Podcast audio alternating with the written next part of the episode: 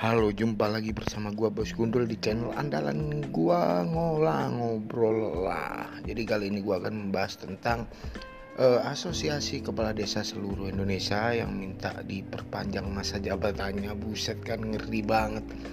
Jadi kemarin uh, beberapa waktu lalu ada demo bahwasanya asosiasi kepala desa seluruh Indonesia uh, minta penambahan masa jabatan dari yang sebelumnya enam tahun menuju 9 tahun. Kayak wajib belajar dong. Jadi kalau gue uh, melihat lucu sekali kalau seandainya mereka minta 9 tahun gitu.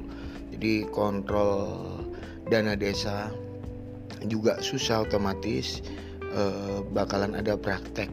Bukan bukannya berburuk sangka cuman kenyataannya di beberapa desa nanti pasti ada praktek korupsi, kolusi dan nepotisme yang berlebihan otomatis. Karena uh, kepala desa masa jabatannya dijadikan 9 tahun uh, konyol lagi kemarin uh, mereka juga menggugat ada yang menggugat uh, minta 27 tahun.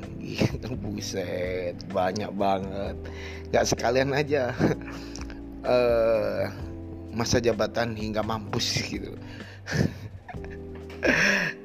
biar eh, nggak uh, usah menunggu gitu. Uh, jadi nanti benar-benar kelihatan yang mana desa maju yang mana desa mundur malahan. Tapi kayaknya bukan bukan uh, maju uh, pasti banyak sekali kemunduran termasuk pengelolaan pengelolaan sisi administratif baik bantuan belum lagi nanti pengelolaan tanah ataupun dana desa. Mungkin seperti itu dari gua Bos Gundol terima kasih. Bye